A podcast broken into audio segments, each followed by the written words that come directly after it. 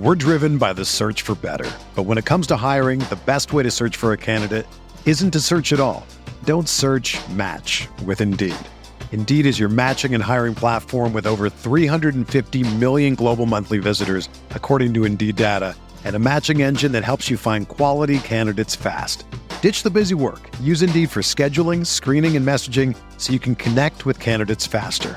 Leveraging over 140 million qualifications and preferences every day, Indeed's matching engine is constantly learning from your preferences. So the more you use Indeed, the better it gets. Join more than 3.5 million businesses worldwide that use Indeed to hire great talent fast. And listeners of this show will get a $75 sponsored job credit to get your jobs more visibility at Indeed.com/Blue Wire. Just go to Indeed.com/Blue Wire right now and support our show by saying that you heard about Indeed on this podcast. That's Indeed.com/Blue Wire. Terms and conditions apply. Need to hire? You need Indeed. Another day is here and you're ready for it. What to wear? Check. Breakfast, lunch, and dinner? Check. Planning for what's next and how to save for it? That's where Bank of America can help. For your financial to-dos, Bank of America has experts ready to help get you closer to your goals. Get started at one of our local financial centers or 24/7 in our mobile banking app. Find a location near you at bankofamerica.com/talktous. What would you like the power to do? Mobile banking requires downloading the app and is only available for select devices. Message and data rates may apply. Bank of America N.A., member FDIC. When you need mealtime inspiration, it's worth shopping Kroger, where you'll find over 30,000 mouthwatering choices that excite your inner foodie. And no matter what tasty choice you make, you'll enjoy our everyday low prices, plus extra ways to save, like digital coupons worth over $600 each week. You can also save up to $1 off per gallon at the pump with fuel points. More savings and more inspiring flavors make shopping Kroger worth it every time. Kroger, fresh for everyone. Fuel restrictions apply. This is Tyrese Haliburton, and you're listening to Setting the Pace.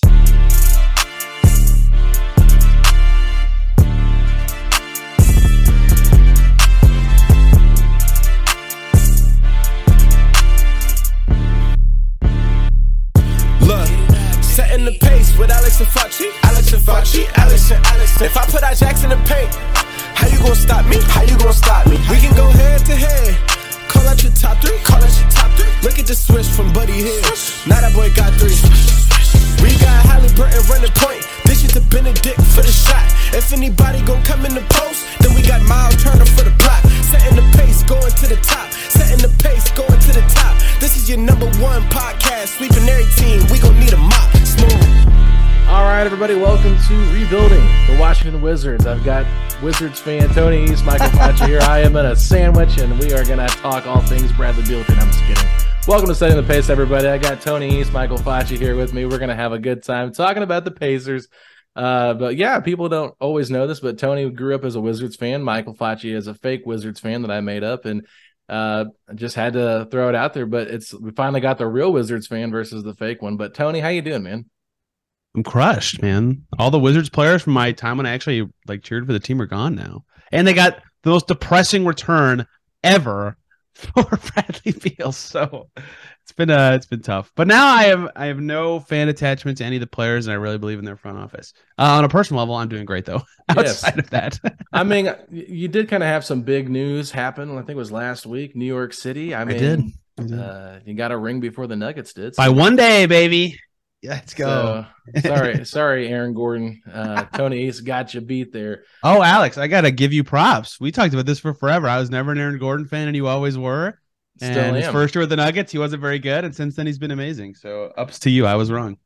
Alex has been on that train for quite some time. Forever, I had to give him his flowers recently because Aaron Gordon did blossom. So it was awesome for them. He just had to be in the right role. He was always playing the wrong role, trying to play a position of, be the guy, and that's just not who he is. He is a guy that's a great complimentary piece. And I think if he would have been on the Pacers, he probably would have had too big of a role as well. Yeah. So it probably wouldn't have worked. So, I'm glad that the Magic and the Nuggets found a trade that worked and made me look good later, 5 years later, whatever it's been since I've been on this train. But yeah, so we've been rambling, all of us have on podcasts about these draft prospects, but I'll go to you first, Tony. I mean, you've been at a lot of these workouts, a lot of these interviews. I guess we could say fit aside, you know, talent aside, has there been a couple of guys that have just been like very interesting that you've talked to when you've been there at the media sessions?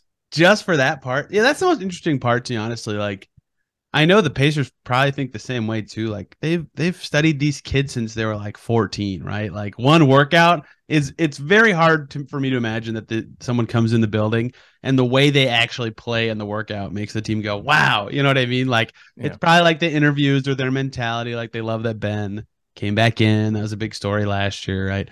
In the interview sessions, two players I loved chatting with.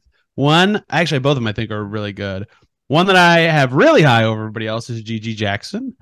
He was really funny. I think you guys probably watched his interview on YouTube. His dad's a pastor, so he came ready with some funny quotes that his dad's passed down to him through the years, and just very self-reflective, like understood that he was like a really immature kid his entire freshman year.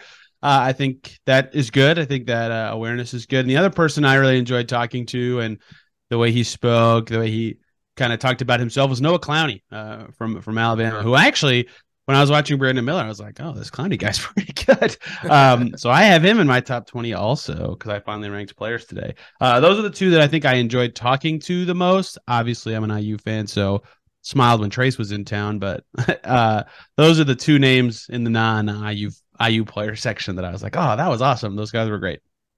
And when you talk about how only getting one look at these players doesn't really feel like enough, the one player the Pacers did get two looks at, Toumani Camara from Dayton. Yeah. Most mock drafts have him going in the 50s. Do you think it was kind of odd that he was the one player to work out twice for the Pacers this year? Yes and no, I guess. You know, if they like you enough to bring you back, like that's got to feel good for a guy who may not even get drafted. But he told us today, I don't know if this is posted by the team yet, he's had two workouts with three teams. He did two for Boston as well, and I can't remember the third one now off the top of my head. But you know, he's kind of like perfect if you're gonna have a guy return who's so sometimes teams have like guys ready to come in if like someone backs out or something like that, like for local kids. He's not local though, but like if you can get somebody in because you want Max Lewis to work against another prospect and he's available, great, bring him in, right? And he is talented enough to do that. He did say that, you know, he had positive conversations with the team. His stats are solid. Like the size is exactly what the team needs, basically. So, you know, for a young forward who hit 36% of his threes and averaged 14 and 9, great. Yeah, you want to get a look at that guy as much as you want, but logistically it makes sense. And sometimes it can be hard to find guys who are willing to work out this close to the draft. You don't want to get hurt. You know, you already know where you're probably going to go, or at least like the range. So, yeah, I do think it shows some level of interest, certainly. But at the same time, there's a lot of other reasons it could have been the case. All right, last Friday, Asar Thompson was supposed to come in town for an individual workout. The team posted it and then very quickly deleted it within like the next hour. Do you have any more information on why that was canceled? And maybe just give me your thoughts on Asar as a prospect. Yeah, big fan. We'll get there. I don't know why. Could be a number of things. Like we were talking to Ryan Carr today in our media availability. He's the vice president of player personnel. And he kind of just explained that it's just kind of timing didn't work out in terms of like him letting them know before the announcement went out. But he didn't say the reason. Could be a number of them, right? Scott put a few of them in his piece about it. Like maybe he has a minor injury, although I feel like that would have gotten out if that's the case. Perhaps he just knows his range really well and is comfortable with it, or has a promise, right? And that's always the guess. I think promises are way more rare than the public thinks they are. Like I bet there's maybe one a year. They're just stupid. Like if you're a team and like it gets to your pick and you promised a guy, but someone you love is also available, it's like, dang, you know, you really want to shoot yourself in the foot. I don't know. I'm rambling about nothing. So there could be a number of reasons. And also it's just so close to the draft. If it's unnecessary, you never know. He met with the Pacers at the combine, right? So they've already talked to him before. There's any number of reasons that it could have been the case. I would have liked to have met him more in that setting and asked him more about OTE, because I, you know, at the combine when I did get to talk to him, there's like 40 reporters around him, right? Like every lotto dude there. Also, I think he's super good. I have him 6th. I debated putting him 5th. Athletic, can kind of create, can kind of shoot, can really defend, can really cut. There's a lot of upside there. and his floor is pretty solid because he developed a shot over the course of the season with OTE. Yeah, big fan. I think he'd fit pretty well with the Pacers too. Yeah, that was disappointing to see that cancellation. But you talked about some of the interviews that you very much enjoyed. Out of the 16 workouts that the Pacers held, what do you feel like, which workout do you feel maybe created the most buzz, leaving you feeling like, okay, you know what? The Pacers probably could be leaning in that direction. Ooh, I'm not sure if any felt particularly buzzy or unbuzzy. That's a good question.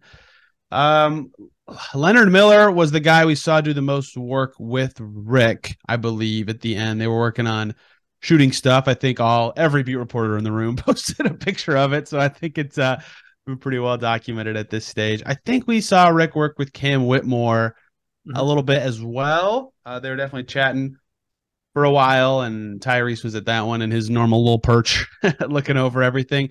I wouldn't say that any of them I thought, you know, wow, this feels like way different than the rest, if that makes any sense, because we can only see the, like, when we come in, they just finished the intense drills. Like, maybe they're shooting free throws, but usually the prospect is just shaking hands with everybody in the room and talking to various people. There's like probably 15, 20 scouts, execs, whoever in there.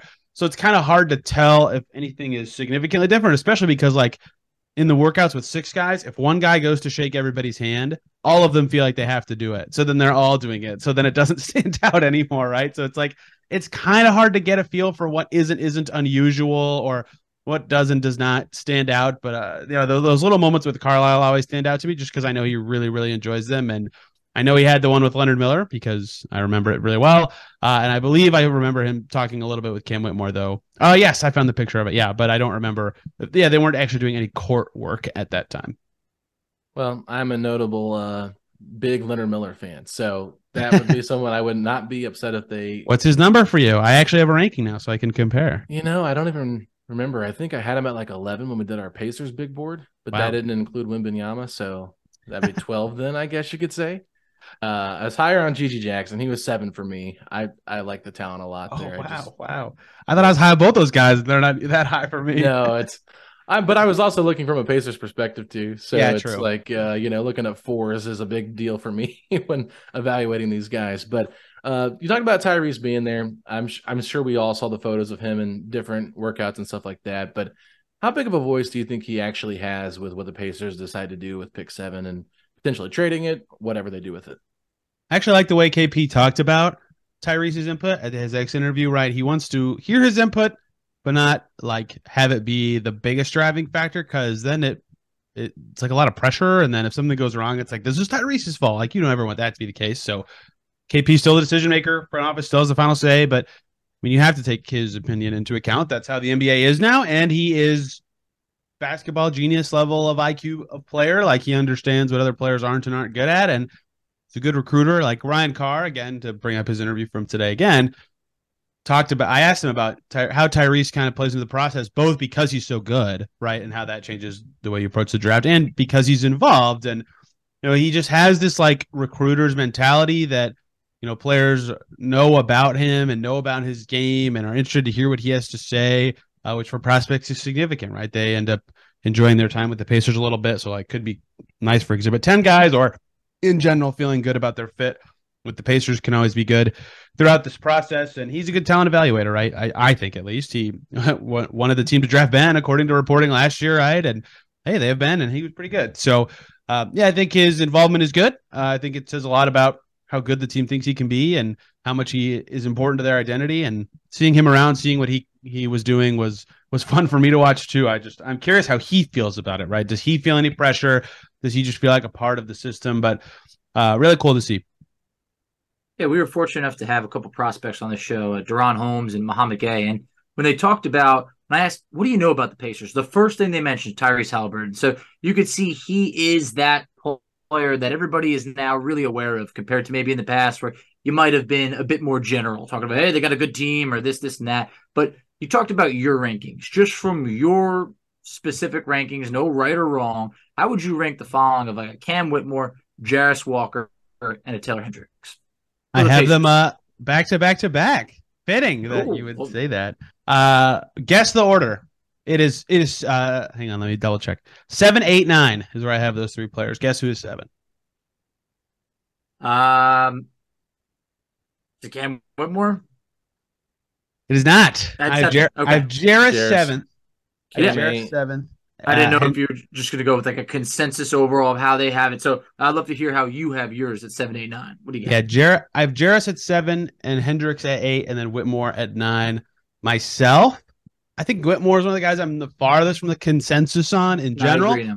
And I don't really know why, because I think I'm just too mathy sometimes. Like when I watched him, I was like, dang, this guy obviously he's pretty good. And when I talked about him with Sam Ferris for this podcast I do, you know, we both agreed that like his combination of athleticism and power and speed is like so unique, so rare. Like you'd never see that in a prospect. It helps him on both ends. And then you look and he's like not the greatest shooter. He doesn't get to the line that much. His finishing's just okay. You know, it's like, where's he really going to pop on offense? And maybe he just does. Maybe he can just be a great sub-creator because he's so powerful and athletic. But maybe he doesn't, and I just don't know how to feel about that, whereas with Hendricks and Walker, I feel really good about their defense. Like I feel really good about them being at least an impact player on one end of the floor when they're at their peak, and in Walker's case, I think he's got some creation upside and can be a really good bruising kind of screener type, and obviously Hendricks is a wonderful shooter. I don't know where you guys feel about his upside necessarily, but a lot of it stems out from his shooting, so that's 7, 8, 9 for me, those three guys, but I think it's important to note they're all the same color, which means they're in the same tier. So I don't separate them by that much, and I would understand picking any of them, of course. Yeah, Cam Whitmore is an interesting prospect. I think his fit with Bennedict is very redundant. So yeah, it's also true, yes. So that's part of the reason why I've soured on him quite a bit. I've even said recently on this pod I would take Anthony Black over Cam Whitmore if the Pacers were at 7 and both were on the board, just because of I do that reason. For a lot of different reasons, but yes, I know, but I'm just saying defensively, ball mover, like it just makes more sense what they're trying to do. But the idea of Cam Whitmore popping with like a team like Detroit does make me a little bit nervous for the Pacers moving forward with already having Ivy and Cade Cunningham and Duran. So it's like, okay, they could be really good if things all pan out the way they're supposed to. But between Hendricks and Walker, that's kind of been the big talking point here. Yep. I've been very pro Taylor Hendricks over Jarace Walker, but I think if Jarace Walker can establish a three-point shot, almost every other thing in terms of like what you're looking at, I think he's got the upper edge over Taylor Hendricks in terms of like, you know, assets, what he brings, attribute type things. Maybe Hendricks is a better secondary rim protector than Jarace, but it's, you know, other than that, everything else like the passing, the on-ball defense, I think that there's probably more of an upside with Jarace there. So to me, this is a tough one for the Pacers because I know Rick values shooting a lot and I value shooting a lot, but is shooting a tad bit overrated or is it not? I think sometimes it's overvalued. But it's all contextual, right? Like Grady Dick shooting is so important because everything else he's good at is because of how he's defended because of his three. Whereas Taylor Hendricks doesn't necessarily have that part of his game. Obviously he's a much better defender. I think Hendricks is going to be better than Grady Dick, but you know, Grady Dick can like shot fake, put on the floor twice around his defender and like make the defense panic and do stuff. And that's, you know, that's his shooting super important. So of course it's very valuable for him. Where like, with other guys, it's maybe not so much. And yeah, I think that's a big part of Walker's development that's interesting to me. Like, he doesn't necessarily project to be this awesome shooter, right? So you got to wonder what that looks like for him on offense, if he'll be defended by fives or if he can just settle in kind of like Thad Young was in the pros and still be defended by fours and be just enough from like 10 feet in the dunker spots and make good decisions around the rim and be a helpful screener. And Thad had that one year with the Pacers where he like couldn't miss a three until he messed up his wrist. That was obviously just one season, but you know, all that little stuff, I think it's going to matter for Walker quite a bit, but like he finishes well around the paint. I like that he's able to put the ball on the floor and put pressure on the rim a little bit better than Hendricks. There's just like a lot of stuff that I'm 10% higher on him than Hendricks for. That's why I separate them. But I again, they're so close that like, I would understand both picks, right? Especially for a team that like, we're talking about offense so much here. They just need defense so bad, right? They're both good defensive players. Who cares about the offense at some point? Yeah, I think the Pacers at pick 7 are in such a good spot to be able to get one of those three players that we mentioned between Jarace Walker, Taylor Hendricks, Cam Whitmore. It feels that one of them will be there. But there's also now, you know, smoke screen rumors, whatever you want to call it, the Pacers could potentially trade that pick What are you in favor of? Are you in favor of, you know, keeping at this pace and develop with this young crew, or maybe speed it up and look to trade seven if there's the right available package out there? I definitely would keep at the same slower pace. I always think slower pace is better for rebuilds, to be honest. It's very rare that I think teams need to speed it up. Detroit tried to speed it up last year. Didn't go so well. For example, obviously injuries were a massive, massive part of that. I don't want to say that, but even when they were healthy, they didn't look very good. And they'll be fine. But either way, you know, there's never a perfect time, right? If the Pacers went for it, I would get it.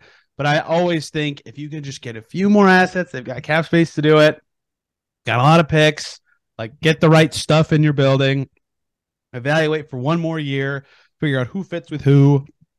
Do you need another lottery pick, or are you right there? And then go for it. That's how I kind of feel. Personally, get more time with Ben and Tyrese starting together, maybe. But I understand, like, I feel really wishy-washy about their offseason, which is terrible. I'm supposed to have takes, right? That's how media is these days. But, you know, it's not like they're in such an interesting spot where they have so much flexibility and they had such a strong first year of rebuild that, like, they can almost do no wrong. Like, they can mess up and, like, regret some things in the future, but, like, no path they could take is not justifiable.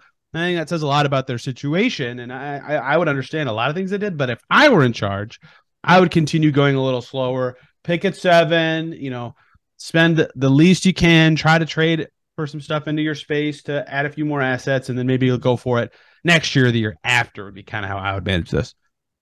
Yeah, because I was going to ask you, do you think this team, with how they've talked about, you know, the playoffs kind of being the goal? I know Tyrese said that on Twitter, and then the Pacers retweeted it from their account, and you know, it feels like when Chad Buchanan was on our show, he said, based on what's available to us is the direction we'll head. Right. I mean, do you think they're rushing this a little bit? Because last year was really year one. I mean, I guess you could say it was like a year and a half now. So we've started the rebuild since they traded away Sabonis and LeVert and Brogdon in the summer. But it just feels to me like this team is still trying to figure out what direction they want to head. Yeah, it's interesting. I think that I would like part of the reason I feel like they could go for it more than maybe I feel like they should is like in the last 3 years, they've done like 2 coaching changes and wholesale roster changes and 3 lottery picks. Like that sounds kind of bad, right? Like the fan base might be in a, some fans at least, you know, I don't necessarily interact with a ton of fans, but might be like, you know, let's go. It's time to go. Like there hasn't been a playoff game in a while. They got run off the floor in that play-in game against the Wizards. Like they got swept in the playoffs last time they were there.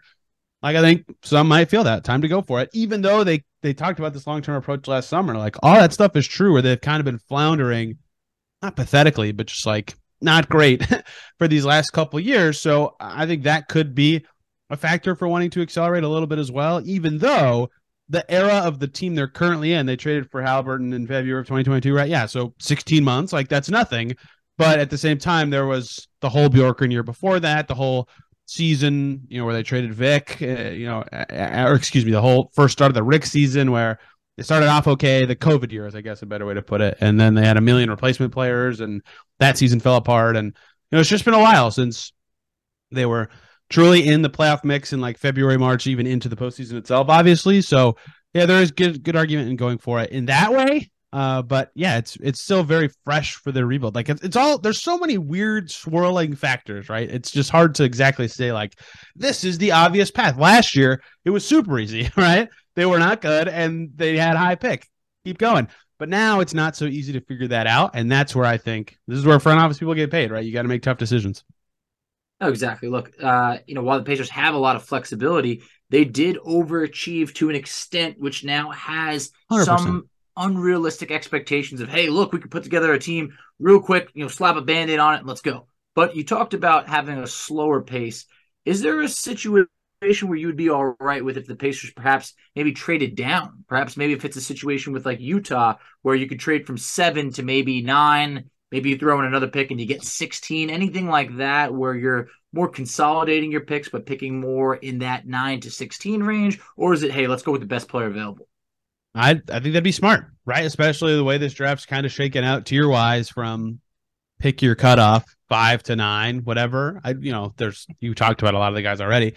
Like Walker, Hendricks, Whitmore could be pick 7 through 9, and like then it's just Thompson, Black, Miller, Henderson, Wembanyama. We've already named 9 players, right? Like or two Thompsons, I guess. Yeah. But we've already named 9 players, right? Like, in theory, if you trade back to 9, you're still guaranteed one of those guys. So I think that would be smart, especially if you can get 16. And the way the new CBA set up, like these rookie scale deals that are a little cheaper are really valuable, right? Like I'll talk about this in my own show. It's coming out tomorrow, but I think a clever draft idea for the Pacers could be, if they can't get the consolidation trade they like, try to trade 26 and 29 for just like a 2026 or 2027 first, right? Because at that point, Mathurin's expensive, Haliburton's expensive, whoever you pick this year's coming up for their expensive part, get an extra first then, get an extra rookie who's cheap in at that time, right? Why not do something like that? Like there's a lot of ways they can be clever with their picks that make a lot of sense to me, but what you just said with Utah would be a great idea, I think, right? Young talent in the new CBA is incredibly helpful and important.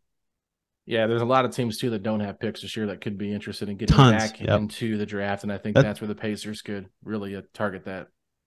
You just saw the Nuggets do kind of exactly what I just described. Yep. Sorry, that's kind of exactly why they would do something like that. Yeah, and I think the Knicks make a lot of sense for this particular situation, maybe Boston, just trying to add some talent maybe on the end there. But, yeah, so let me ask you this. Cleveland? Yeah.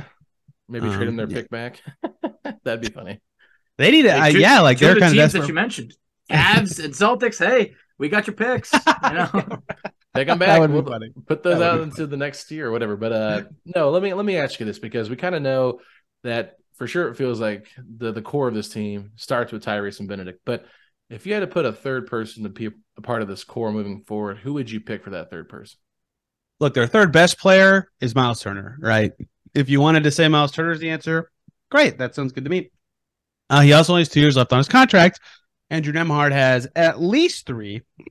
However, after 2 years, if they decline his fourth-year option, he's a restricted free agent, and then that could be up to as many as 7 or 8 years with Nembhard. So I can understand both. If you're talking about a young core, which is a phrase used a lot, I would say, Andrew, if you're talking about a core as in the team's best players, the ones you're kind of short-term building around, I would say Miles. So I almost want to make your question about 4 people, but you said 3. So if they go for it next year, you did a good job there. If they go for it a little next year and I want to make the postseason, Miles Turner's my answer. If they continue to slow play a little bit, my answer is Andrew Nembhard. I just copped out of your question so hard. So, yes, you did. So thank you for letting me do that. You pulled a KP. You talked in circles to not answer my question. No, I gave answers. Yeah, I gave some answers.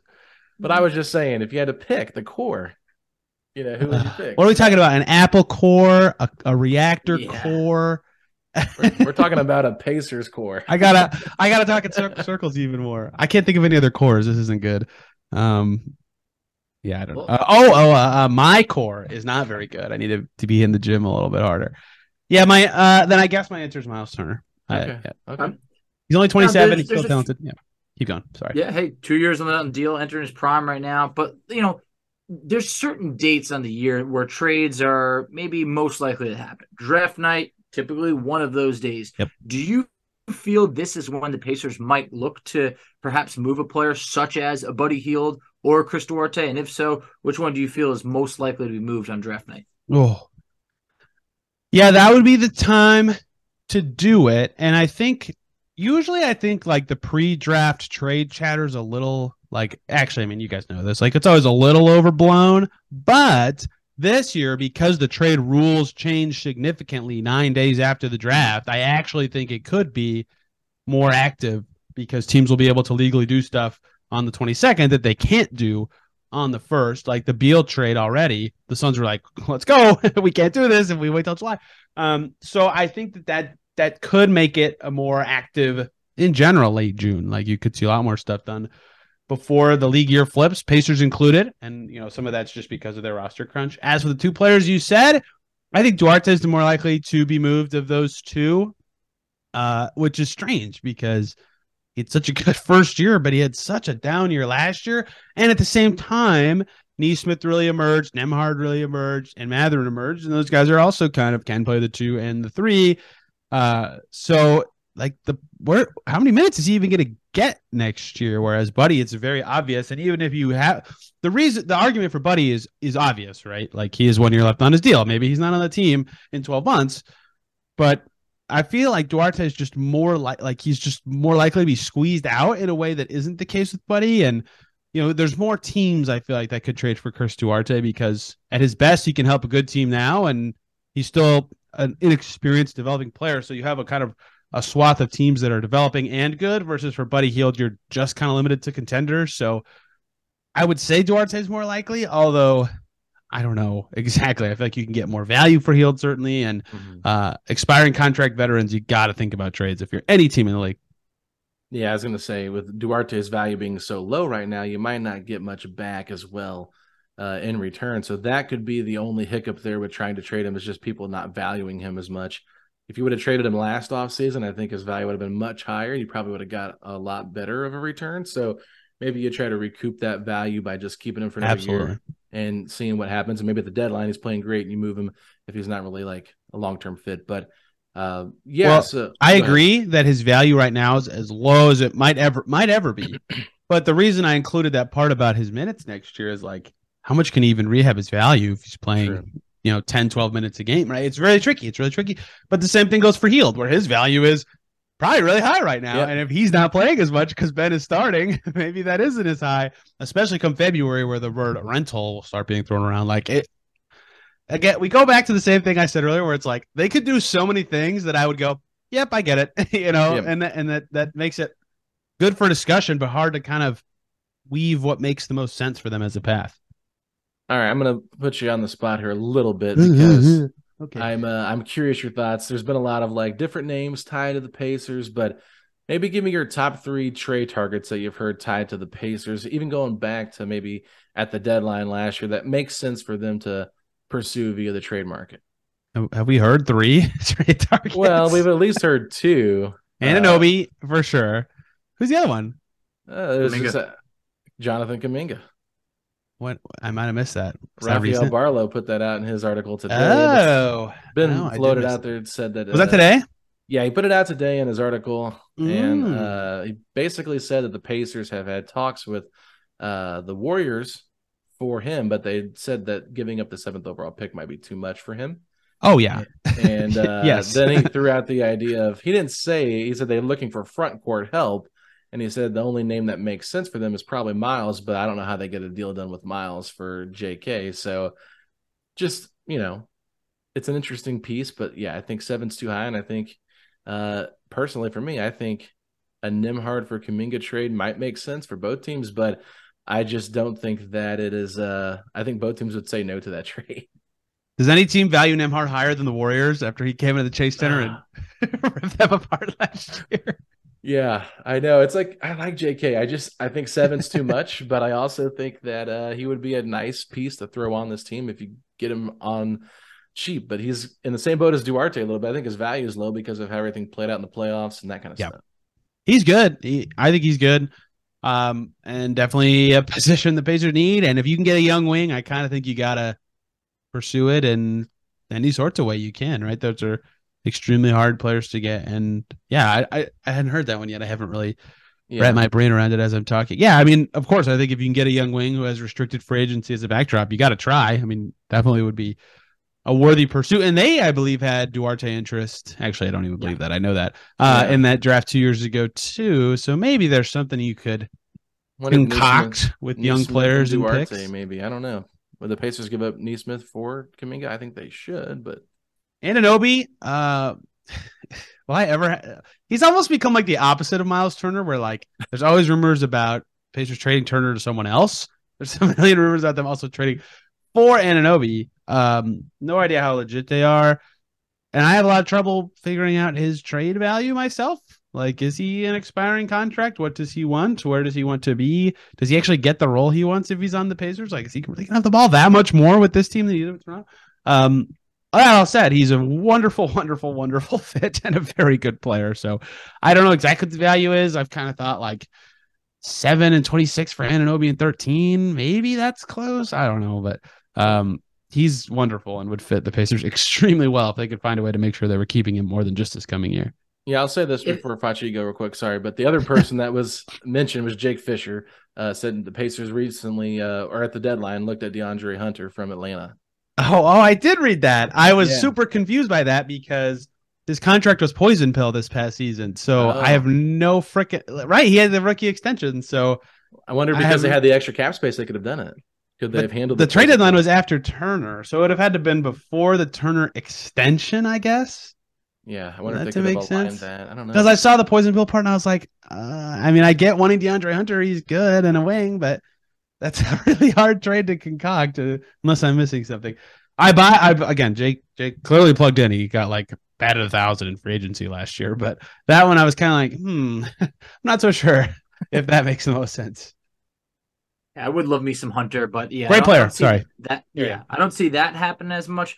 Kuminga, I do very much think would be available, but that trade that you mentioned with OG involving pick 13, I think that makes things a lot sweeter because you talked about it could just be 1 year with OG before he hits free agency, and then when you're already talking about slowing it down, what's waiting 1 year, keeping pick 7, and then being able to sign him outright? So, who knows? They could go that route, but.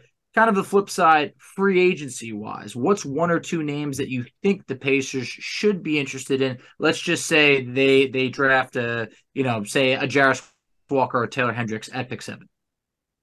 The winner for me is probably going to be PJ Washington as my fave target this summer, depending on who's available, of course. Like guys I understand could be reasonably available.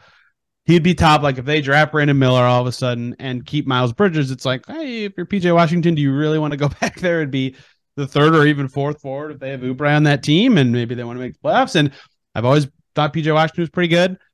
Pacers desperately need forwards. He's young. He's talented. He scored like 15-something points a game last year, can defend, can shoot, like good player.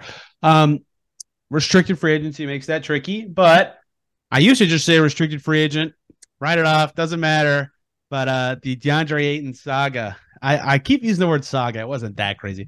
The DeAndre Ayton Pacers experience last summer means maybe I have to consider it a little bit more now, but I think he'll probably be, to use a football term, QB1 for me of like potentially realistic free agents because like Jeremy Grant is like a bomb fit. So yeah, but not like there's no way he's available, right? Like he's a free agent by default more than actuality. So of like guys, I don't have to say all that crazy of things to say that they're available. PJ Washington, probably like other guys are probably better, but less so. I think Mark Stein had a little bit on Harrison Barnes today.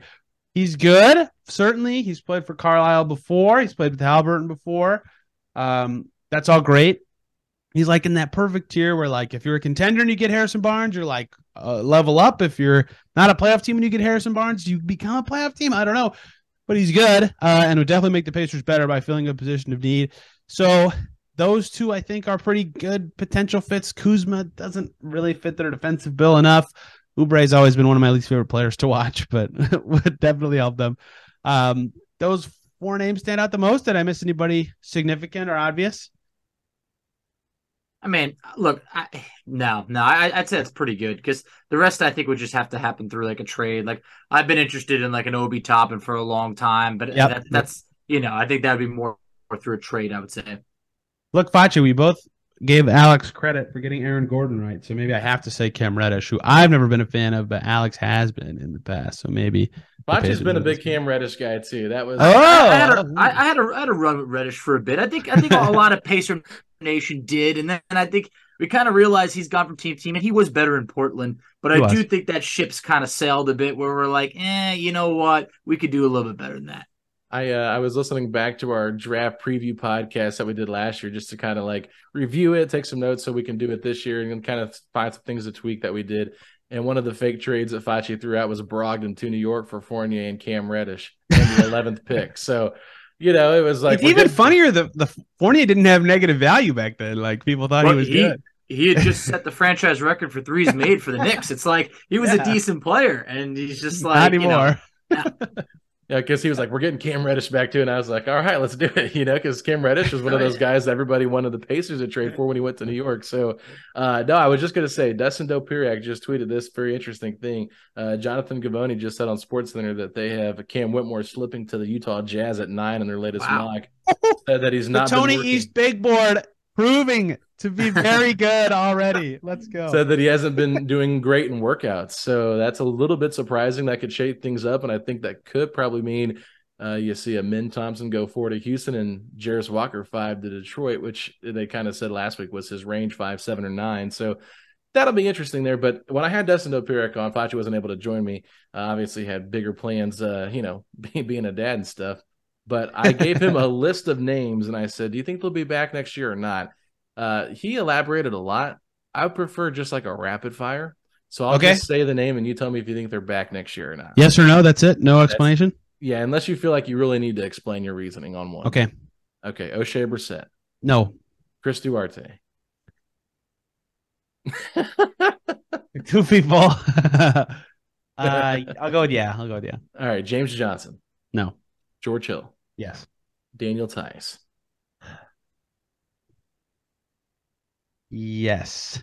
All right. Dang, I don't know. One, like in the aggregate, probably only one of him or Chris, but I don't know which one. So I guess the odds for both are yes. Okay. Jalen Smith. Yes. Buddy Hield. Yes. He's back next year. All right. TJ McConnell. Yeah. I'm probably just going to say yes to that. Okay. Let's go back in time. A tiny bit. I'm ruining the exercise because I'm just saying yes to every player. Like, who isn't a free agent? Like, I feel like probably one or two guys in the roster at least get consolidated somewhere. Yeah. But there's like a below 50% chance for any individual that it's them. Okay. But the odds of the trade are really high, if that makes sense. So if you did like a group of like Hield, Duarte, Tice, Smith, Jackson, I would probably stop it there. I'd probably stop it there. Like probably two of those would be my guess. But like individually, I'd be like, there's a better than 50% chance. But I just did what you didn't want me to do and went a little longer. No, it's all right. No, it's a tough challenge. I mean, I could feel Dustin was very nervous when I asked him that question. He's like, I don't want Ben to hear this and like get mad at me for saying stuff. So he was very like over the top and explaining, and not in a bad way, just like wanted to make sure he like explained why he thought someone might be on the move. But he was very adamant that he doesn't want Buddy to go because it's Tyrese's best friend and he gives the best story. So he's like, I was going to say that I bet Dustin's reason to mine are the same because talking to Buddy is a blast. Yes. So, all right, Facci, you can ask the next question. Well, I had one more thing to add, but I can't remember. What do you got? I was going to say anybody on an expiring contract, you could kind of go, I get it. So throw Jordan Wara in, I suppose, to that mix. I had him on the list. I had Turner on the list as well. I was getting to it. I had like 10 guys, the ones that kind of feel like they – This kind of speaks to what we've been saying this whole time where it's like just what's there. You know, does it make sense?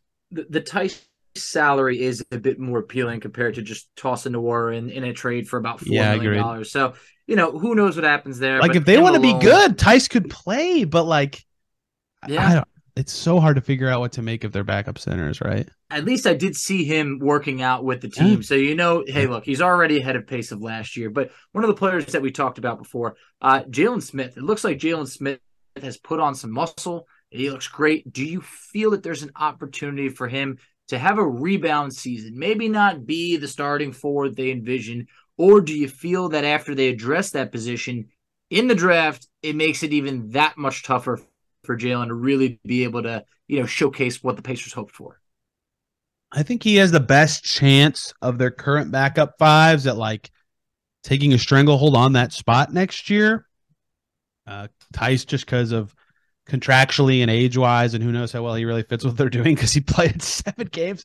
And I think Smith had a little bit better of a year than Isaiah Jackson. So I think, he's got a good opportunity in front of him. His shaved head makes him look really buff. I gotta admit, I don't know if he actually put on muscle or it's just that he has less hair. So his face looks skinnier and he just looks huge. Something's working for him. It is. I actually didn't recognize him. Like we were at the first workout I saw him. I can't remember which one it was. And I was like, who is this guy? Like he was shooting or he's just dribbling. And I was like, that's gotta be a player, right? I could not figure out who it was. Oh, it's Jalen Smith. It sticks. You can't call him Sticks anymore. He's too jacked to be Sticks. I know that's not why he's called Sticks. So the thing with Isaiah Jackson, to fold him into this Jalen Smith discussion, is like if they don't get as many fours as they want, like he's the best five they have at playing the four, but they haven't explored that very much. That makes me think they maybe don't believe in it as much as they said they did, or they want to be good enough that they don't feel like they have time to explore that. And so a lot of factors at play, but I think Smith has the best opportunity of their backup fives to kind of take control of that spot. And hey, he's got a player option, so kind of a big year coming for him. All right, I don't think I have too many more questions asked, so we've covered almost everything. But I guess I don't want to steal this away from your podcast if you're going to do this, so just don't answer it if you don't. But bold predictions. Who do you think the Pacers take? Let's just say they walk away with two players in the draft in the first round. What two players do you think they are? I'm not probably going to do that, so I'll answer that. If I were picking, or if they're picking. What do you think they're doing? Not what you would do. What do you think they will do? Because what I would do and what they would do probably are not the same. Yeah. I'll say Jarace Walker and Andre Jackson. Okay. I guess. All right. If I were picking, it would be Jarace Walker and Braden Pajemski. Yeah. I can love that kid. He's in my top 10, which is pretty nuts. Wow. He's in the top 10, okay. Huh? Oh, wait. I just lied to you. He's 11. Sorry. Okay. Still. Higher than Leonard Miller. Not so much a lie. You know? He is definitely higher than Leonard Miller, yes. He is quite a position to need, though, doesn't he? Sort of. Yeah, he's like a little bit too guard, but... yeah, I'm quite the fan. Tony likes combo guards, ladies and gentlemen. No more. Yeah, this is a rare form for me too, because I very, very rarely like combo guards. Like Keontae George, I have way lower than everybody else, and I'm not high on him either. I'm Nick really Smith, not. I have way lower than everybody else, but Kobe Bufkin, low or high? Medium, 18. So where's Jett Howard on your list? Because I'm not the biggest Jett Howard fan at all. Exactly 30. Okay, that's where I feel like he's a late first rounder. I did not like his game. Him getting the green room invite, a little shocking. Jett Howard got a green room invite? This is news to me. I don't keep up with I can't keep up with stuff. I think like 25 people have gotten invited, though, so it's not as deep as it used to be. Did Will Levis get a green room invite?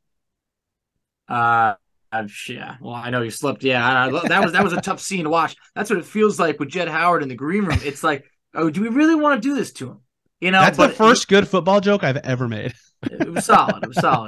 But yeah, I mean, initially he was in that batch of like the first 20, so it even felt like a little bit more of like a stretch compared to when they eventually invited a few more. But my last question, you know, since you've been covering the team, do you feel this is the most pivotal offseason that you could remember with the Pacers being in the position that they're at, with the flexibility of cap, the number of draft picks, the high draft pick at 7, all of that factored in?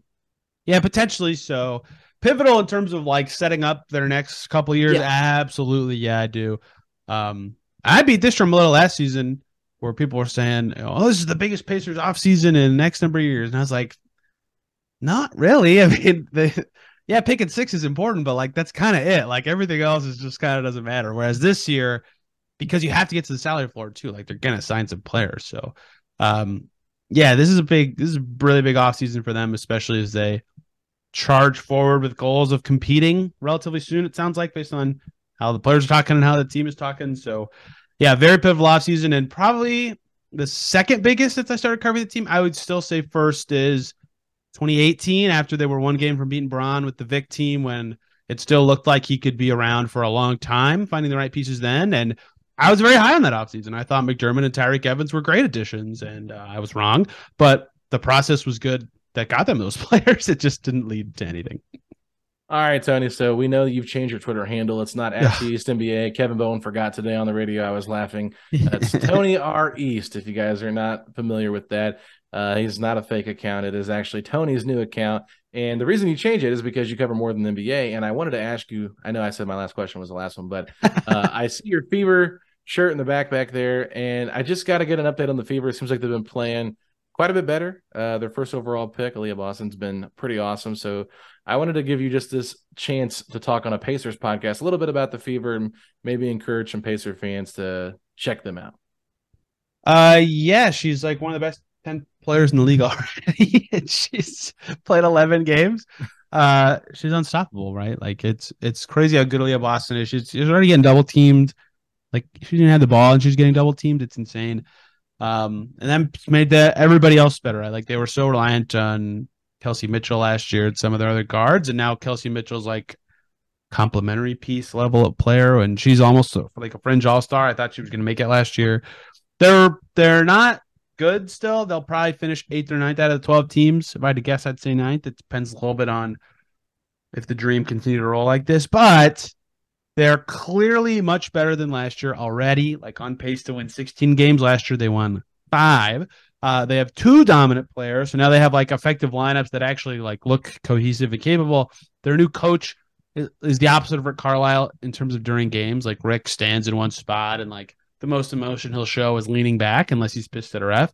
Christy Sides like is like an NFL coach who's like pacing the sideline the whole time and is really animated.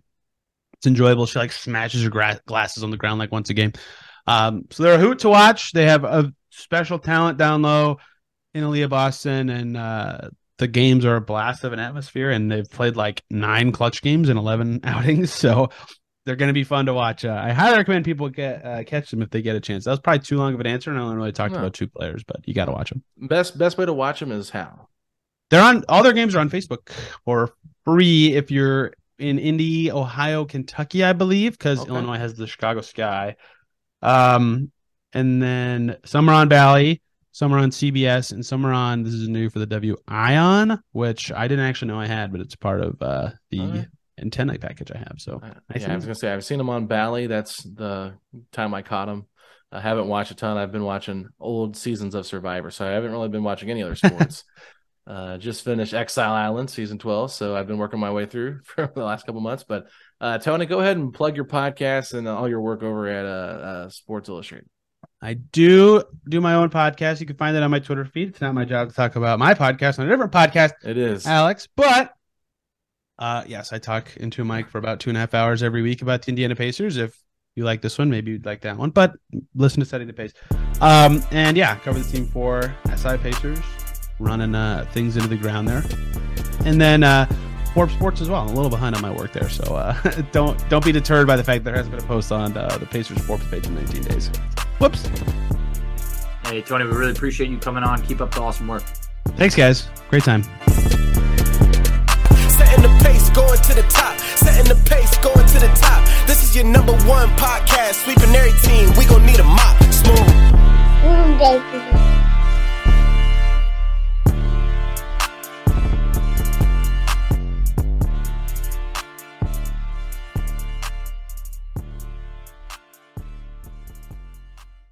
Everyone is talking about magnesium. It's all you hear about. But why? What do we know about magnesium? Well, magnesium is the #1 mineral that 75% of Americans are deficient in. If you are a woman over 35, magnesium will help you rediscover balance, energy, and vitality. Magnesium supports more than 300 enzymatic reactions in your body, including those involved in hormonal balance. From functional medicine doctors to mental well-being and female hormone experts, we all know that magnesium is the one mineral to improve all aspects of well-being and health. But which one? Magnesium Breakthrough from Bioptimizers, the trusted choice recommended by leading experts, with 7 best-absorbed forms of magnesium to ensure your body receives the support it needs for overall well-being. Go to bioptimizers.com/balance today and use code BALANCE10 for 10% off. Support your journey to wellness at bioptimizers.com/balance. Magnesium Breakthrough from Bioptimizers, your foundation to optimal health and vitality.